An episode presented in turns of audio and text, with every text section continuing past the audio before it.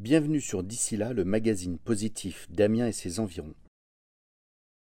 Le contact avec tous ces faiseurs euh, de décors avec qui avec qui tu as travaillé, ça, ça, a dû être passionnant. Ouais, ouais, c'est vrai parce qu'on bah, du coup, on se dit qu'on n'est pas seul, qu'on les peut-être les... moi je me suis rendu compte qu'il y avait certains, euh, certaines habitudes que j'avais euh, à, travailler. Je pensais que c'était peut-être moi qui avais que ça et en fait non.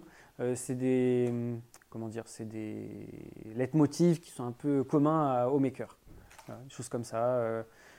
quoi d'autre Ou j'avais des méthodes de travail que eux n'avaient pas et que je leur ai apportées. D'accord. Il, y, a un peu cet échange qui s'est créé. Du coup, c'est sympa.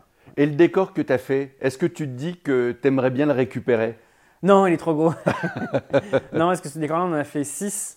Euh, c'est trop gros. Non, je préfère pas.